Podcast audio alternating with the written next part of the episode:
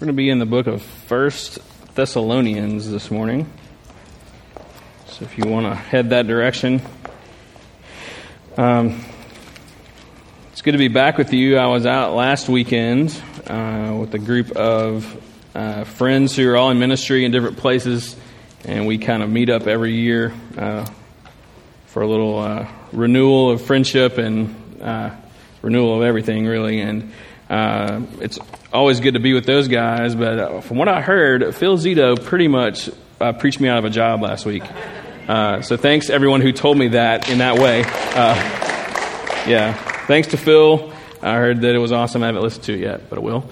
Um, also, since we since I was here last uh, on Friday night here, we had the women's worship gathering which uh, I got to do all the like sound booth stuff for that, so I got to kind of be here. And the only people that gave me a hard time about it were the children. Uh, all the girls were like, "Why are you here?" It's uh, there are no boys allowed, and so they uh, limited me to the booth. But I got to like w- kind of watch it all happen, and it was it was awesome. It was really really good. And so big thanks to everyone who pitched in to make that happen. Uh, Chelsea Smith and Aaron Bells and Haley Spell were kind of the uh, kind of kind of led out in that. A lot of people helped, but they're the ones that kind of put the program together. Uh, they had an all all girl musician group. It was it was great. It was really really great. So thanks to them. Uh, it's just amazing to have such gifted people all in one place. This morning, I want to I want to kind of uh, extend the Easter Sunday message a little bit I want to talk about something that maybe you weren't expecting to talk about or hear me talk about at church today. I want to talk more specifically about what happens when we die. So if you're hoping for like a really happy, like stoked, awesome message, uh, I think it'll get there. I'm not really going to talk about death and dying and like all that kind of stuff. I, want, I literally want to talk about what happens to a Christian when they have breathed their last. Like, what, what happens from that point on? What do the scriptures tell us? There's a couple of reasons why, why I, I think the Lord kind of led me in this direction. One is that, one is just that the truth is important. Like, Jesus says that, that truth is, is liberating, and that's what he has come to bring us, is freedom. And he does that by telling us the truth. And all throughout God's word, we, we are, are told what is consistent with reality that's one of my favorite definitions of, of, of, truth, is that's what's consistent with, with what is real, that's, that's what is true. And so a part of why I want to talk about this is that we need to know what the truth is about death and, and what happens. Um, and even if it's kind of hard to understand at times, the, the truth is important for us. Uh, death is surrounded by mixed signals and uh, it's surrounded by people who they, they mean really good things what, you know like when they find out that you lost someone, they, they want to say something that is uh, comforting and encouraging, and and and we've all probably been in that situation where you're you're at a you're at a wake or you know visitation, and you're in line, and you're kind of rehearsing in your head what you're going to say. You know you do it. Oh heck, you don't. You're like thinking through like, what am I going to say? What am I going to say? And you get up there, and we all we want to say the perfect thing. You know, we want to be encouraging, we want to be comforting. Um, a lot of times people, they say, they say things that are just wrong. Now, they sound nice, they mean really well, but there are all these misconceptions about what is happening in that moment and where your loved one is and what's going on and all that. And so I want our, I want us to be the ones who uh, are not like further like perpetuating uh, things that are not true. I don't want to say like lies because that sounds really malicious, but it's easy for us to just pass on things that aren't true, and it kind of builds this incorrect understanding of things. And so, in an attempt to be uh, really, really great in those moments, we need to know what is true so that what we are communicating is consistent with what is real. Um, the second thing, uh, the kind of uh, the rationale behind teaching on this is that uh, life is really hard, and uh, hope is very important. And the more we understand about what's true about the afterlife, the more uh, like hope just kind of like puts wind in the sails a little bit, even through some difficulty. And so I hope that this is I hope this is a hopeful thing. Um, and the last thing is, I was thinking about just mission and how you know death is like it's a, such a normal part of life that as we are going through through our lives, we're constantly uh, either facing death ourselves or there are people around us who are having to wrestle with it. And that is that's a time when the the church should really like flourish and be beautiful. And so we cannot be shy about that. You know, like we need to know what's going on. We need to be confident in going in uh, to just to know theologically everything that is going on. And so um, that's kind of some of my logic. And I just need to make a quick disclaimer. I'm going to talk about like what happens when a Christian dies. There, someone who's not a Christian, someone who's not uh, invited, like, like accepted the invitation that God extends to us to be invited into His life.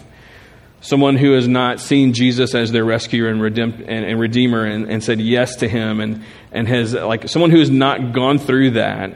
Their story is different than what I'm about to talk about, and that's a different sermon. And uh, if you are here today and you don't know where you are in this whole, am I a Christian or am I not a Christian, then don't leave here without talking to somebody about it. I'd love to talk to you about it. There's a lot of people here who would love to do that. Um, so this is what happens when a Christian dies. Now there are there are conversations that can be had about what happens when what about the people on the planet who've never heard about the gospel and what about uh, what about those who don't have the, the cognitive ability to say yes to Christ? And what about, what about babies? And what about, you know, there's all these things that are probably better, um, better, let's sit down and have coffee and talk about it kind of topics than me get up here and preach about it. That's a more appropriate, like, setting for some of those things. And so if that's where your mind goes, then I would encourage you, just let's set up some time together and let's talk about that stuff. Those are important things. But today I want to talk about um, like this is like a a fully like fully engaged Christian person who passes away. What happens? Um, all right. So here's the here's a rule of thumb. What happened to Jesus will happen to me. As a Christian, what happened to Jesus will happen to me. All right?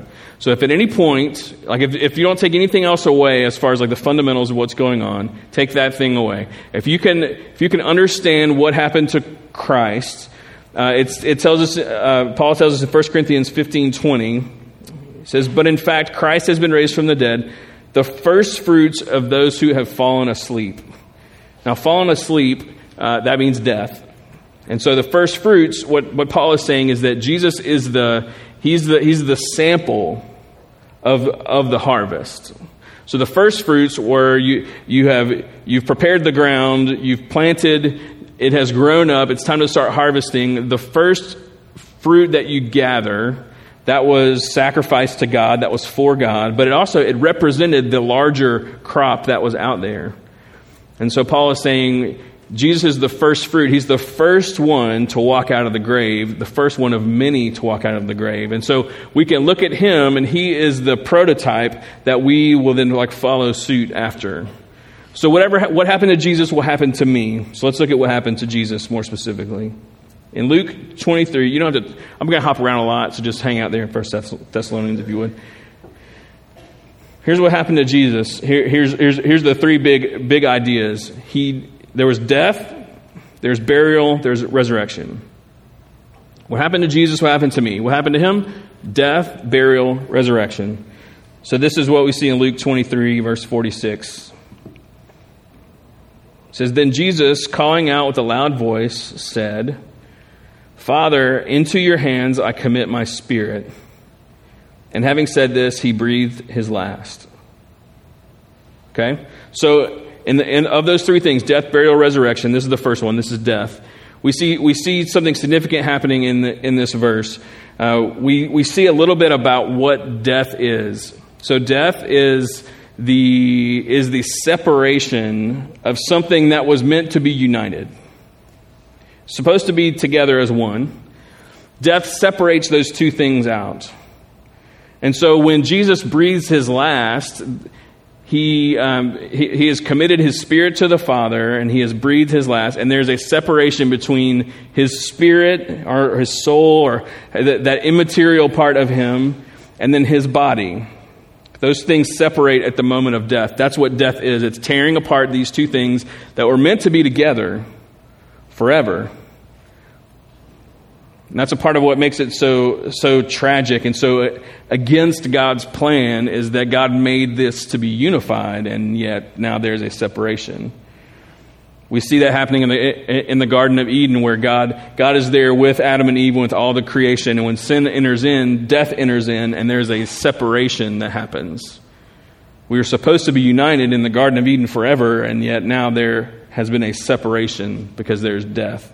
So that's what death does. It separates two things that were meant to be together. Here we see what, what that is for us. It is the, the body and the spirit are now separate. So that's what happened to Jesus. Physically, he breathed his last and died. His spirit, okay, not the Holy Spirit, but his soul and spirit, uh, he gives to the Father. And so that's what happens. His body's hanging on a cross. His spirit has gone to be with the Father. So that is what happens with him. Um, so that's the death part. Then he was buried. So this is what it says in Luke 23 52 and 53. Speaking of Joseph of Arimathea, says, This man went to Pilate and asked for the body of Jesus. He took it down, wrapped it in a linen shroud, and laid him in a, uh, in a tomb cut in stone where no one had ever been laid. So, when he dies, his body's on the cross, his spirit goes to be with the Father. Then his body is put into the tomb, into the ground. Okay, his, his body is there uh, in the earth. His spirit is still with the Father. And so his spirit is there, and he is not, um, there's no containment for spirit. So he's with the Father in some capacity, and there, there's, you know, we don't really know what that looks like. We have, like, like literally, like visually, we don't know what that looks like. Um, we're not sure what's going on. The scriptures don't speak to that a, a, a whole lot. But we do know that his body is in, is in the ground, and his spirit is with the Father. So at death, they separate. Then he's buried, his spirit's still with the Father. And then there's resurrection in the third part. This is Luke 24, 36 through 39. As they were talking about these things, Jesus himself stood among them and said to them, Peace to you. But they were startled and frightened and thought they saw a spirit like a, meaning, meaning a ghost.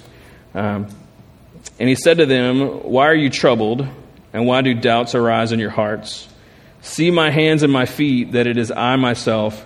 Touch me and see, for a spirit does not have flesh and bones, as you see that I have. So now in resurrection, we see his spirit and his body have been reunited. It's not his, it wasn't his uh, the body that was all like like uh, just beat to death by the crucifixion. Now he's standing there and he's talking, and uh, the scriptures tell us that he he has the scars, but he is like com- he's renewed. And so at resurrection, the spirit and the body reunite, but it's not the old body; it's this new, uh, this newly formed body. And so that's what happens with Jesus. He dies.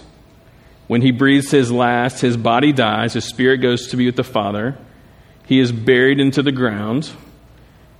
And then the Father reunites body and spirit, makes the body new. And now they are together and they will never be separate again. Okay? So, what happened to Jesus will happen to me. That's, that's how I have to think of it. That's how you, as a Christian, that's how any Christian can think of it. Like when you look down the road at your life, what is ahead for me? Those three things will happen.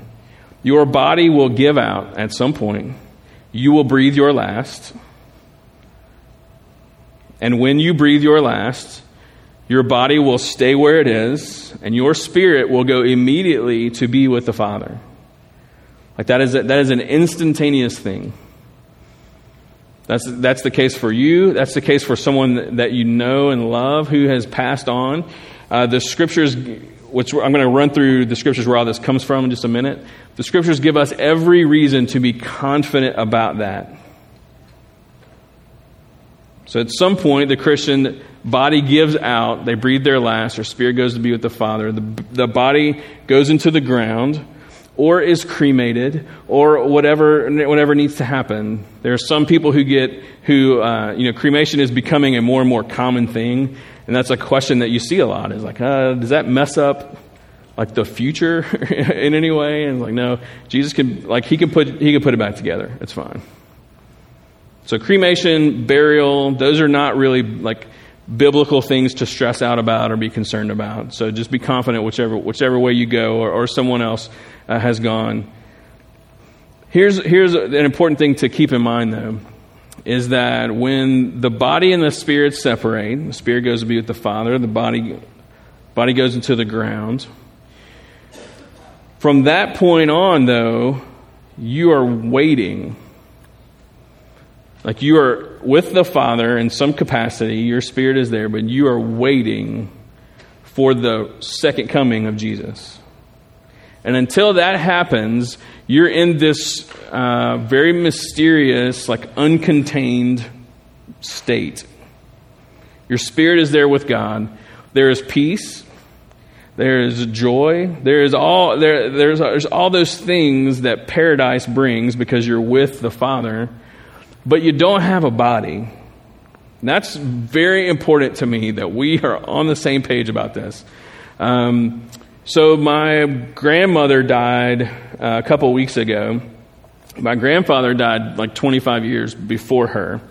And they grew up. Uh, my grandfather married his best friend's little sister. So, they had been childhood friends. They grew up in Port Allen, which uh, back then was like this ideal little Mayberry kind of place, apparently, from the stories that they tell.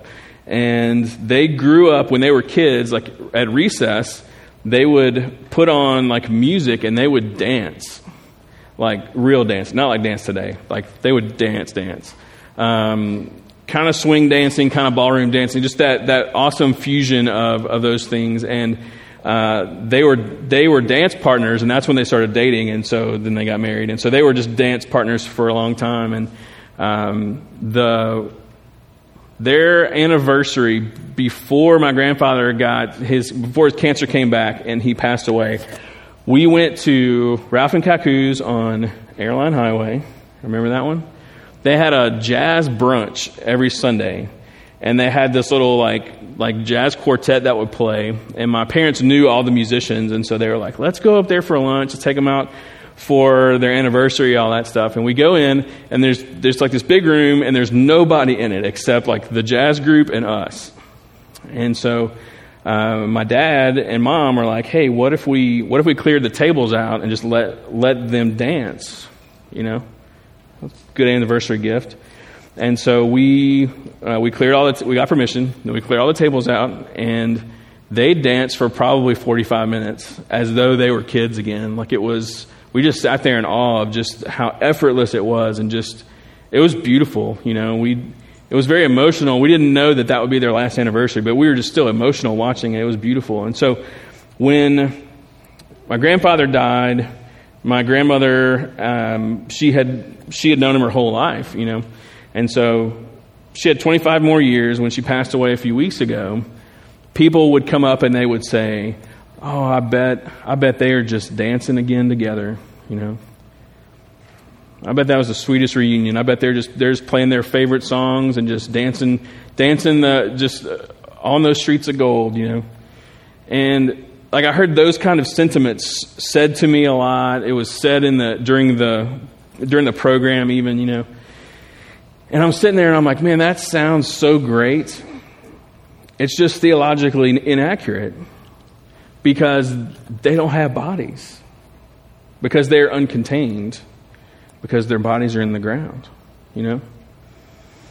Now, I, you know, I didn't, you know, raise my hand and object when someone said it or like punch them in the theological face or anything, but uh, in my mind, I'm, I'm sitting there and I'm like, man, as nice as that sounds, the real story is so much better the real version of that reunion and what's going to happen is so much better than they're trying to like help me feel comfortable about, you know? So I want us not to be the theological snobs who like just roll their eyes when people say that. You, we need to be kind and gracious and all that because they're they're trying to say these really encouraging things, but we like a like a little flag should go off and be like, well, that's not necessarily the case. They're together, I believe and they're with the Father. And everyone that you know that who is a Christian who has passed on is in heaven, kept with the Father, waiting for the same thing that we are waiting for, which is for the return of Jesus. So until that happens, we're stuck between step two and step three. Jesus went step one, step two, step three death, burial, resurrection. We, we, get, we go through, we, there's death, there's burial, and we're in a holding pattern with God until it's the right time. And then, apparently, there will be a trumpet blast of some sort. And Jesus will appear somehow, somewhere. And it says that those who have preceded us in death will somehow rise. And for many, that's like terrifying to like try to dream up in your brain, but just maybe don't do that, you know? Like, somehow there will be this, uh, this like resurrection of those who have gone before us. And the scriptures say that, uh, that he will appear and that we will go to meet him in the air. That does not mean, though, that we like fly away to some other place. We go to meet him in the air to just basically follow him back here. There's this, there is this uh, rapture based theology that has existed since around the Civil War, and it's become very prominent here and um, uh, like very, very prominent in America. There's a bunch of reasons for that, but the scriptures don't really talk about us like getting like, uh, like transported in mass away to somewhere else. Jesus is coming here to make this earth new. Like this, this reformed reality will be, that's where heaven will be. It will be here. Going to meet him in the air, that's, that's basically like if the, if the president were coming and, and the, the town were to go out and line the streets to welcome him in. That's what we're doing. We're seeing our king. Somehow we will go up to kind of to meet him in the air, but then we're just going to come right back here. And when your spirit is reunited with your body, it will not be the old body, it will be some kind of new creation body that will never get sick, it'll never grow old, it'll never break down, it'll never do any of the things that we hate about these bodies right now. And that reunion between spirit and body will be incredible. And then you start looking around and you see all the people that you know and you love, and they're in the same situation. At that point, my grandparents will probably start dancing. But until then, they are waiting, full of joy, full of peace with the Father, but they are waiting. We are also waiting. But the resurrection of all the saints that have ever lived, it's so weird, but so beautiful when you think about. We've all been waiting for this moment together. If you died 50 years ago, 100 years ago, 500 years ago, we're all, we're all waiting for this one thing, and we're all going to experience this one thing together somehow. So, what happened to Jesus will happen to me, will happen to you, and has happened to anyone that you know is a Christian, who is a Christian, up to that like second point. So let me re- read through some of the scriptures where where these things come from, because I don't want you to think I'm just winging it here. You don't need to turn to these. Let me just, they'll be on the screens. Just listen to them. In 2 Corinthians 4, starting verse 7,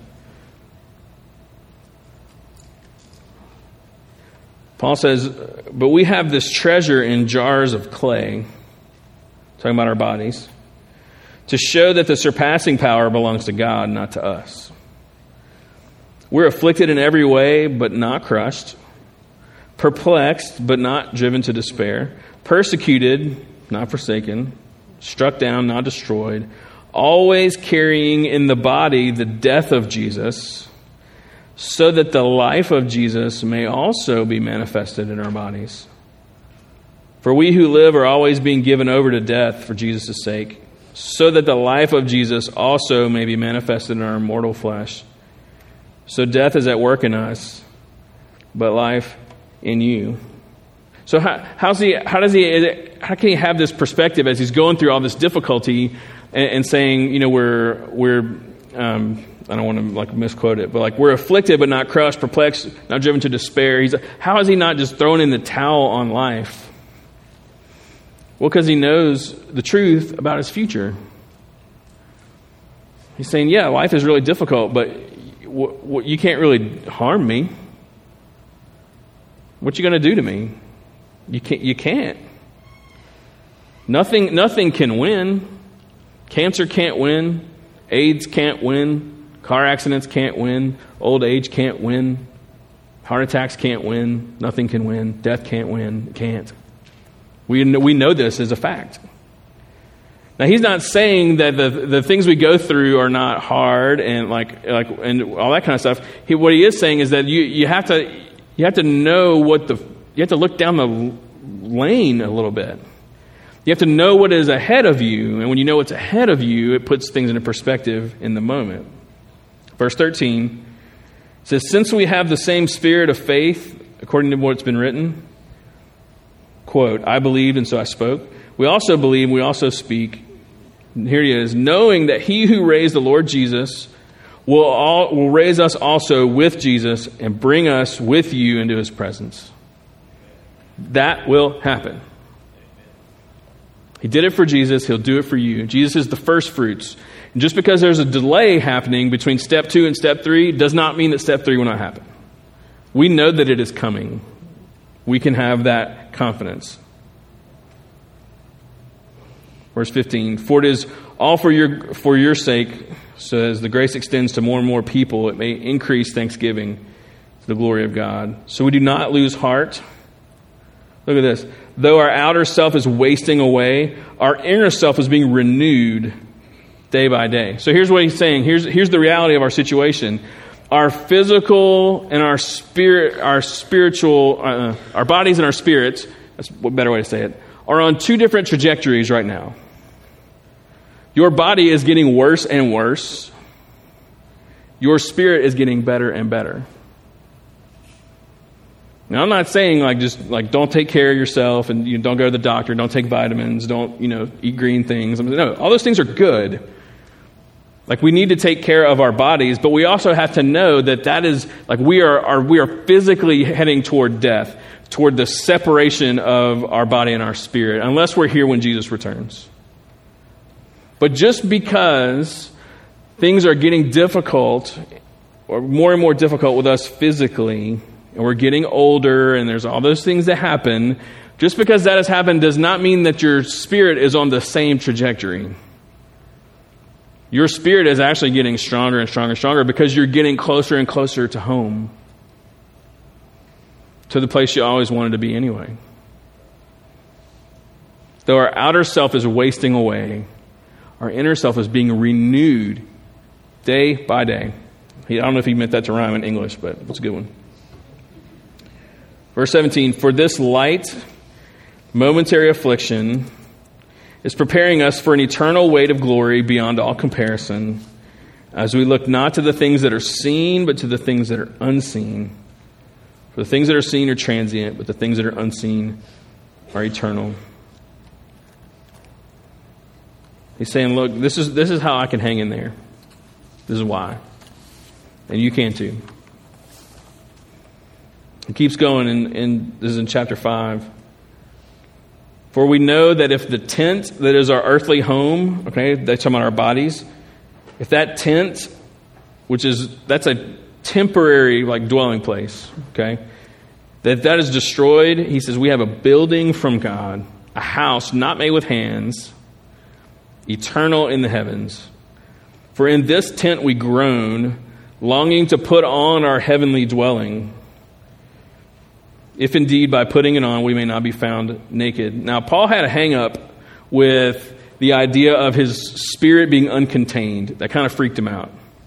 And so when he gets, he kind of gets into this language of, of like, you can kind of sense it whenever you, you like read it all the way through because he's like, I don't really like the idea of my body and my spirit being separate. I'm okay with it if that happens because I'll be with the Lord, but my ideal would be to be alive when Jesus comes back. So it's just so that those that death never has to happen. And so that's what he's kind of talking about in terms of like being naked. He's talking about being being uncontained in his spirit. Verse 4 For while we're still while we're still in this tent, we groan, being burdened, not that we've been unclothed, but that we be further clothed, so that what is mortal may be swallowed up by life. He who has prepared us for this very thing is God, has given us the Spirit as a guarantee. That's a really big statement. Because you're like, okay, this is, we're, putting, we're stacking a lot of chips, not to use a gambling metaphor, but we're stacking a lot of chips on this being true. How do we know? He says, oh, well, the, the Holy Spirit is the guarantee, is the Holy Spirit is the down payment. The Holy Spirit is the investment that God has already made in you. Now, think about what that cost him. Do you think he's serious about seeing it all the way through? If he would send his son to die and then bring him back to heaven so that the Spirit could come and dwell in holy beings? Do you think that he is serious about the trajectory of history? I think that he is. So Paul's like, look, in case you're insecure on if God will come through on this or not, remember the Spirit's given to you as a guarantee, as a down payment, as God's investment in us. And so in those overwhelming times, remember, uh, remember what it cost him, and remember why he did it, because he loves you. Paul's trying to help them like come to a place of truth and understanding about the future because that is how he pushes on. Verse 8, I'm sorry, verse 6. So we are always of good courage. We know that while we are at home in the body, we're away from the Lord. What he's, what he's saying is that as long as we're here and we're living this, this life, this side of, of our physical death, that there's going to, there's, we're going to feel that distance. We're going to feel that veil between heaven and earth. It's just, it's how, it's how it is. While we're at home in the body, we're away from the Lord. For we walk by faith, not by sight. He's saying we're, we, have to, we have to think according to that reality. The next verse Yes, we're of good courage, and we would rather be away from the body and at home with the, with the Lord. And he's like, that's, that's better to be free of all this garbage and to be with Him. Verse 9, he brings it all together. Whether we're at home or away, we make it our aim to please him. Okay, his, his preference is, is to be with the, with the Lord no matter what it takes. But until then, here we are. We're, we're living these lives. We're, we're embracing all these things, and, and our goal is to please the Lord. Now, you're in 1 Thessalonians 4. We're finally going to get there. Look at, look at these verses. Verse 13. We, we do not want you to be uninformed, brothers, about those who are asleep. So he's trying to tell the, the, church the same thing that I'm bringing to us today. We don't want to be uninformed about those who have died and us who will also die. So we don't want you to be un, uninformed that you may not grieve as others do who have no hope.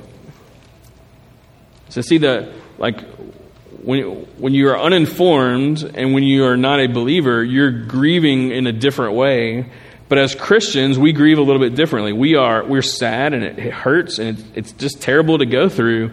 But yet, grief and hope kind of hold hands a little bit.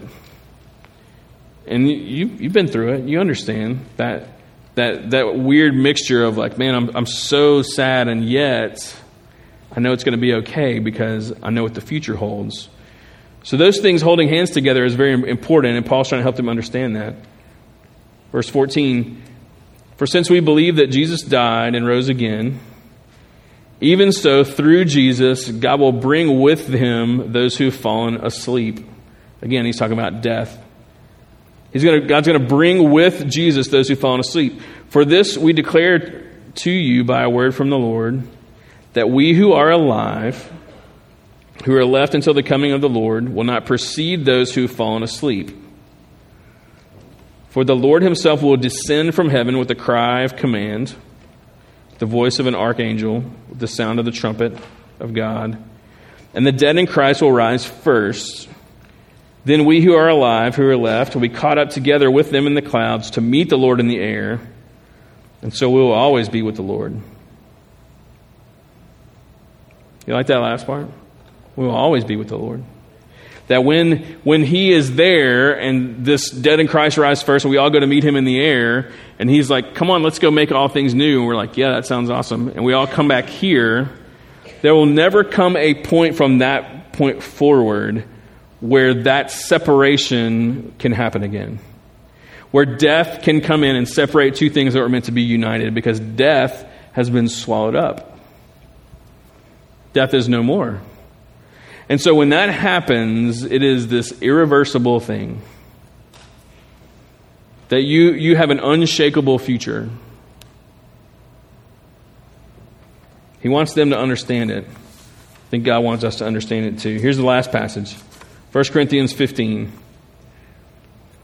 I tell you this, brothers, is verse 50. Flesh and blood cannot inherit the kingdom of God, nor does the perishable inherit the imperishable. Behold, I tell you a mystery. We shall not all sleep, but we shall all be changed. In a moment, in the twinkling of, twinkling of an eye, at the last trumpet, for the trumpet will sound, and the dead will be raised imperishable, and we shall be changed. For this perishable body must put on the imperishable, and this mortal body must put on immortality. And when the, I love this, when the perishable puts on the imperishable, and the mortal puts on immortality, then shall come to pass the saying that is written Death is swallowed up in victory. O death, where is your victory? O death, where is your sting? The sting of death is sin, the power of sin is the law, but thanks be to God who gives us the victory through our Lord Jesus Christ.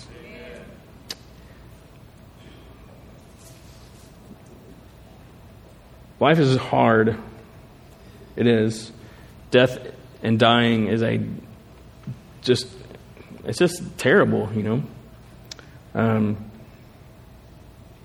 we have to look beyond the here and now and see this, see this bigger picture. It doesn't mean, though, that we should uh, not grieve in healthy ways. If, if Jesus wept, we can weep, you know. But we, but we have to look down the road. We have to let God comfort us with this future reality. You were made to live forever.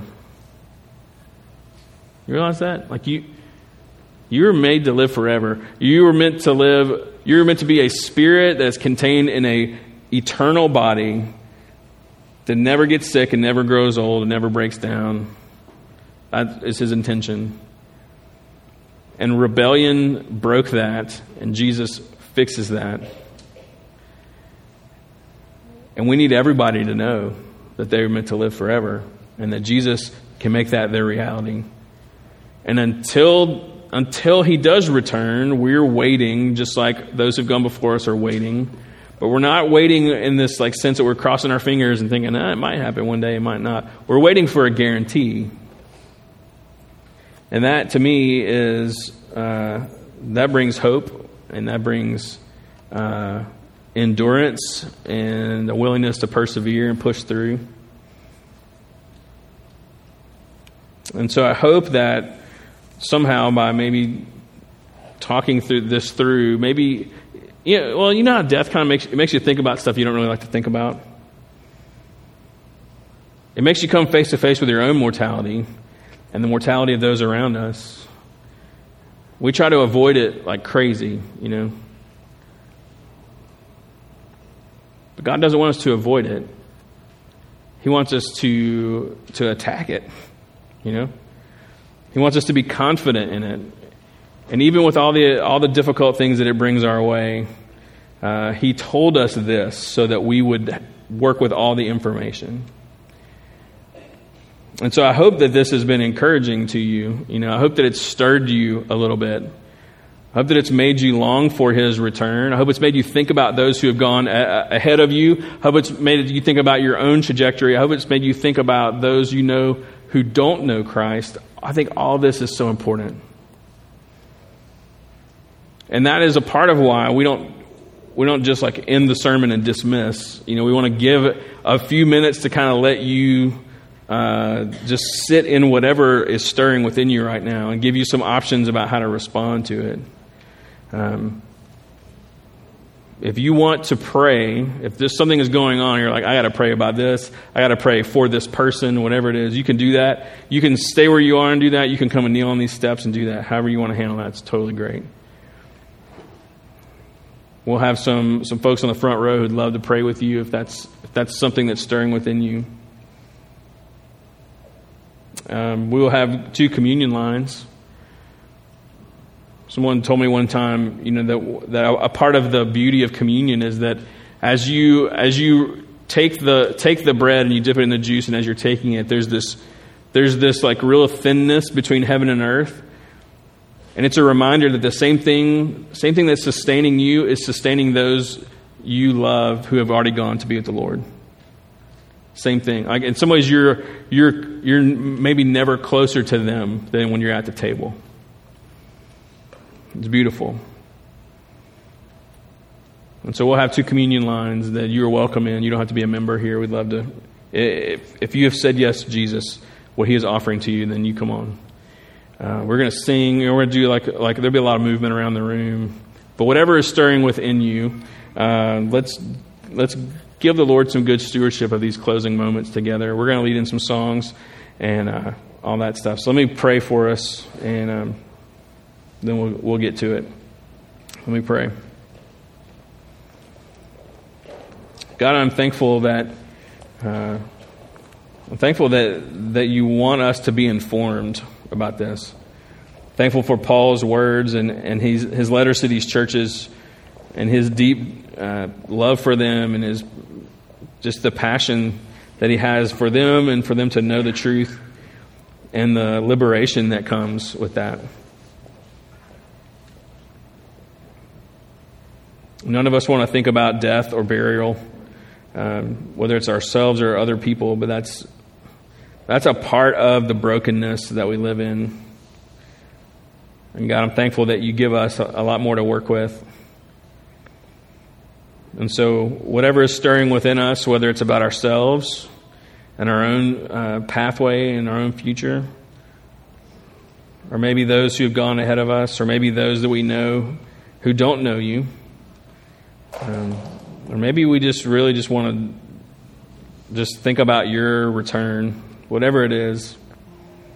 In these closing moments, God, whatever helps us lock into what you're doing, whether it's praying or communion or singing or giving, I mean, all of it. We give you these moments. Um, we do this together as a family. We love you. Thank you and pray this in your name. Amen. All right, let's stand together. The tables are open. You can come uh, whenever you are ready, however you want to respond.